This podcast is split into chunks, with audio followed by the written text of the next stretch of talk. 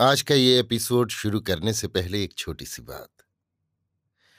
क्या आप भी अपना पॉडकास्ट बनाने की सोच रहे हैं? तो एंकर ट्राई कीजिए। ये पॉडकास्ट बनाने का सबसे आसान तरीका है। नंबर एक, ये फ्री है। नंबर दो, इसमें कई सारे ऐसे टूल्स हैं जो आपको अपने फ़ोन और कंप्यूटर पर रिकॉर्ड और एडिट करने की फैसिलिटी देते हैं। नंबर तीन आप अपने पॉडकास्ट को डिस्ट्रीब्यूट भी कर सकते हैं, जिससे इसे स्पॉटिफाई और दूसरे प्लेटफॉर्म पर सुना जा सके। तो डाउनलोड कीजिए फ्री एंकर ऐप या विज़िट कीजिए एंकर डॉट एफ़ पर अपना पॉडकास्ट स्टार्ट करने के लिए। ये तो थी एक छोटी सी जानकारी, और अब शुरू करते हैं एपिसोड का सिलसिला। तो आज के एपिसोड में लीजिए सुनिए।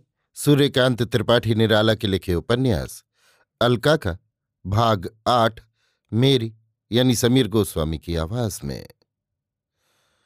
अजीत के इंगित पर जीवन का पूर्व निश्चित मार्ग स्थित कर, उसी रोज शाम की गाड़ी से विजय अजित के साथ उस गाँव पहुँचा। अजित को गाँव वालों से विजय का परिचय करा देना था। गाँव के बाहर एक मंदिर और उसी से लगी हुई अतिथिशाला है। सामने चारों ओर से बंधा हुआ पक्का तालाब, बगल में कुआँ, फुलवाड़ी, कोई रहता नहीं। सुबह शाम स्त्री पुरुषों की भीड़ स्नान, पूजन और कसरत के लिए होती है।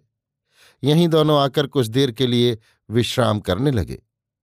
बुधुआ के मार खाने के बाद लोग आपस में मिलते हुए रास्तों, खेतों और घरों में वही चर्चा करते रहे। इस साल भी ज्वार की अच्छी उम्मीद नहीं। गत दो वर्ष रबी अच्छी नहीं हुई। अधिकांश किसान महाजनों के कर्जदार हो चुके हैं। इस साल भी कर्ज से लगान चुकाया था। अभी तक उनका पूरा ब्याज नहीं वसूल हुआ। अब कर्ज मिलने की कोई आशा नहीं, ना लगान चुकाने की गुंजाइश है। महाजन दावा करने की धमकियाँ दे रहे हैं। इधर जमींदार का जूता भी चलने लगा। छिप छिप कर लोग पासियों की सलाह लेने लगे और उनके वीर रस के व्याख्यान से पूरे प्रभावित हो। किसी का जरा सा इशारा मिलने पर विद्रोह के लिए यानी बिना दाम के लगान न मानने के लिए तैयार हो गए। जमींदार के चले जाने पर पासियों के पश्चात सब लोग बुधुआ के घर गए। जमींदार ने उसे उठवाकर भेज दिया था। उसकी फटी पीठ और हाथों के स्याह दागों पर जो डंडे पड़ने से पड़े थे, गर्म हल्दी बंधवाई और आपस में मिल जाने के सलाह मशवरे करने लगे। इसी समय विजय को लेकर अजित गाँव में बैठा। निकास के पास ही बुधुआ का मकान था। बाहर आदमियों को देखकर अजित सीधे दूसरी राह छोड़कर गया। द्वार पर लोगों के रहने के कारण अंडी के तेल का दिया रखा था। छप्पर के नीचे कई मस्तक एक दूसरे के इतने निकट थे कि पुलिस को तत्काल जुआ खेलने का शक होता। अजित ने अपना मुख बंद मन ही मन तैयार कर बढ़कर खुलती आवाज़ से पूछा, क्यों? सब लोग अच्छी तरह तो हो? सभा के बाद फिर कोई खास बात तो नहीं हुई? हमें पहचानते हो ना? सभा में हम आए थे। इतने परिष्कृत परिचय से कई पहचान वाले निकले। ऐसी असंभाव्य घटना हुई कि लोगों को दुख की रात ही में सुख कर प्रभात हुआ। हृदय के कमल खुल गए। नेताजी आ गए। हर्ष के उच्च स्वर से सबने संवेदना की। नेताजी आ गए। ये खबर वीरन खुद गाँव भर को सुनाने के लिए उठा। और जब तक वो गाँव भर को वहीं बुला लाता है, तब तक कृपा कर बैठे। ये प्रार्थना कर दौड़ता हुआ अपने घर से कंबल उठा लाया और छप्पर के नीचे बिछा दिया। विजय और अजित बैठ गए। प्रदीप का प्रकाश हो रहा था। हर्ष में कर्तव्य का ज्ञान नहीं होता। लोग अब तक अपना धर्म, जो सुराज दिलाने वाले नेता के प्रति है, भूले हुए थे। जैसे वे अपना धर्म अपने ही व्यक्तित्व पर निर्भर स्वराज्य के एक ही उद्देश्य से बहुफल प्रसु महान कर्म भूले हुए सुख की प्रतीक्षा में परमुखापेक्षी हो रहे हैं। विजय और अजित अपने स्वाभाविक परिच्छद में न थे। स्वेच्छा से नहीं, लोगों पर प्रभाव डालकर पक्ष समर्थन के लिए भी नहीं, केवल कर्म के प्रसार द्वारा सहानुभूति और सत्य के विस्तार के लिए उन्होंने गेरुए वस्त्र धारण किए थे। उन दिनों कानपुर में Lalimli woollen mills, cotton mills जैसे कारखानों में देशी वस्त्रों का वयन विदेशी मूल सूत्रों के चयन से होता था, जिसका विस्तार देहात तक कोरियों और जुलाहों की गजी और गाढ़े में भी हो चुका था। शांतिपुर, ढाका, बगलक्षी, अहमदाबाद सब जगह विदेशी सूत की ही आबादी थी। अतः इनके वसन के रंग तक में स्वदेशीपन न था। मिल के कपड़े गेरुए की मिसाल नारंगी रंग से रंगे थे। पर इनके भीतर जो रंग था, वो आज 1933 ईस्वी में भी मुश्किल से मिलता है। नेताओं को प्रणाम करने के उद्देश्य से गाँव के लोग उठे और भूमिष्ठ मस्तक चरणोपांत प्रणाम कर कर श्रद्धा का भार इन दो दिव्याधारों पर रखने लगे। वीरन भी गाँव के आदमियों को, जिनमें अधिकांश किसान थे, लेकर आया। प्रणाम कर बीरन बुधुआ का हाल बयान करने लगा। कवि न होने पर भी प्रहार के वर्णन में उसने पूरा कवित्व प्रदर्शित किया। रूपक से रूप बांधकर अतियुक्ति में समाप्त किया। आवेश में उसे ये नहीं सूझा कि इतनी मार का केवल जिहवाग्र द्वारा वर्णन होता है या कोई मनुष्य इतनी मार सहन भी कर सकता है। गाँव में शूद्रों की ही संख्या है। प्रायः सभी किसान, कुछ ब्राह्मण हैं जो अत्यंत दरिद्र, बकरियों का कारोबार करते हैं, अर्थात बकरी पालकर बच्चे बकर कसाईयों को बेचते हैं। दो तीन घर ऐसे भी हैं जो काश्तकारी करते हैं।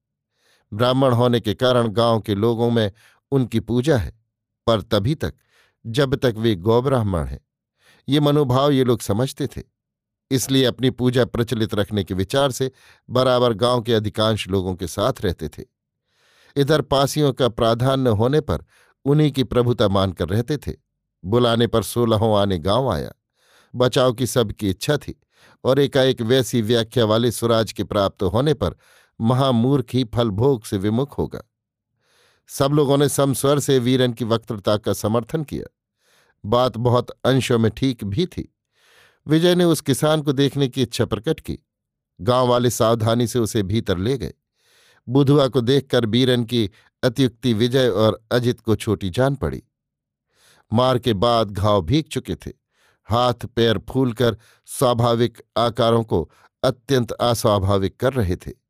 बाकी दो रुपए लगान के लिए उसकी ये दुर्दशा हुई है। जानकर इन लोगों की दशा के सुधार के लिए विजय ने जान तक देने का निश्चय कर लिया। सब लोग बाहर आए। जमींदार के उपद्रवों से बचने के लिए गाँव के लोगों को किस प्रकार संगठित होना चाहिए?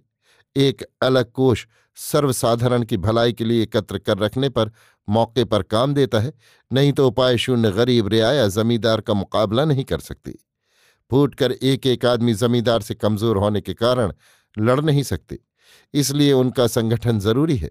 जो भीख भगवान के नाम पर भिक्षुकों को दी जाती है प्रतिदिन यदि उतना अन्न निकालकर एक हंडी में रख लिया जाए और महीने के अंत में गाँव भर का अन्न एकत्र कर बेचा जाए तो उसी अर्थ से एक शिक्षक रखकर वे अपने बालकों को प्रारंभिक शिक्षा दे सकते हैं, जो तमाम दिन व्यर्थ के खेल कूद और लड़ाई झगड़ों में पार करते रहते हैं। जब तक रियाया अपने अर्थ को पूरी मात्रा में नहीं समझती, तब तक दूसरे समझदार का जुआ उसके कंधे पर रखा रहेगा। अज्ञान के अंधेरे गढ़े से बाहर उजाले में खिले हुए फूलों से दूसरे देशों के किसानों की दशा और सुधार का ज्ञान प्राप्त करना यहाँ के किसानों के लिए बहुत ज़रूरी है। यहाँ लोग ये भी नहीं जानते कि किस तरह दस मन की जगह पंद्रह मन अनाज पैदा किया जा सकता है। क्यों यहाँ के लोग इतनी दुखी और सदा सताए हुए रहते हैं? आदि आदि। किसानों की सुविधा, सुयोग और उन्नति के मर्म से भरी अनेक प्रकार की बातें विजय ने सुनाई। जो जो चित्र वो खींच रहा था।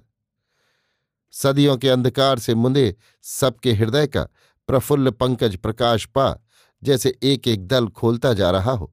ऐसा आनंद लोगों को मिला। अपने भविष्य की इस सुहावनी कल्पना में वीरन और उसके भाइयों को शराब के नशे से ज़्यादा रंगीन, एक ना जाने हुए, न जाने कैसा स्वर्ग सुख कर छवियों में भुला रखने वाला मालूम हुआ।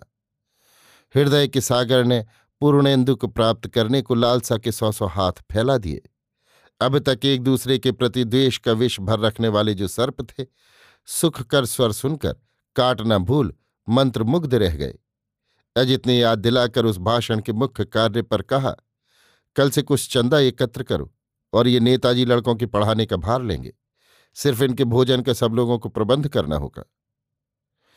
इससे अच्छी ऐसे विद्वान नेता के रहते गाँव की रक्षा और कौन सी बात होगी? लोगों ने प्रतिध्वनि की। नेताजी के रहने पर जमींदार न सताएगा। रकम सिवा जो लगान के दूनी चाल से बढ़ रही है, रुक जाएगी। लड़के पढ़ लिख जाएँगे। गाँव वालों को जैसे विधाता ने इच्छित वर दिया। पर वीरन को इतने ही से विश्वास न हुआ कि गाँव वाले सच्चाई से ठीक राह पर चले जाएँगे। जमींदार के बहकावे में न आएँगे। कई मर्तबे गाँव वालों ने धोखा दिया है। मुमकिन है अब के भी दें। इसलिए उसने कहा, भाई, दूध का जला मट्ठा फूंक कर पीता है। अब के सब लोग महादेव बाबा के स्थान पर चलकर कसम करो कि कोई एका छोड़कर जमींदार की तरफ़ न जाएगा। जो लोग गाँव की फूट से कई बार मार खा चुके थे और पीछे अपने घर द्वार रुपए, पैसे बाल बच्चों की रक्षा के लिए मनुष्यता से हाथ धो महीनों तक जमींदार के पीछे पीछे फिरते रहे, वे बीरन की इस बात से सहमत हो गए। पासी सब बीरन के साथ थे, इसलिए तमाम गाँव साथ हो गया। महादेव जी के मंदिर में सब लोगों ने कसम खाई। जो गाँव से फूटकर अलग हो, वो दोगला है। एक ब्राह्मण के यहाँ विजय और अजित के भोजन का प्रबंध हुआ। कच्ची बन रही थी। गृहिणी ने पति से पूछा, ये नेता कौन जात के होते हैं? कोई जात है इनके। रंगे सियार है। पेट का धंधा एक कर रखा है।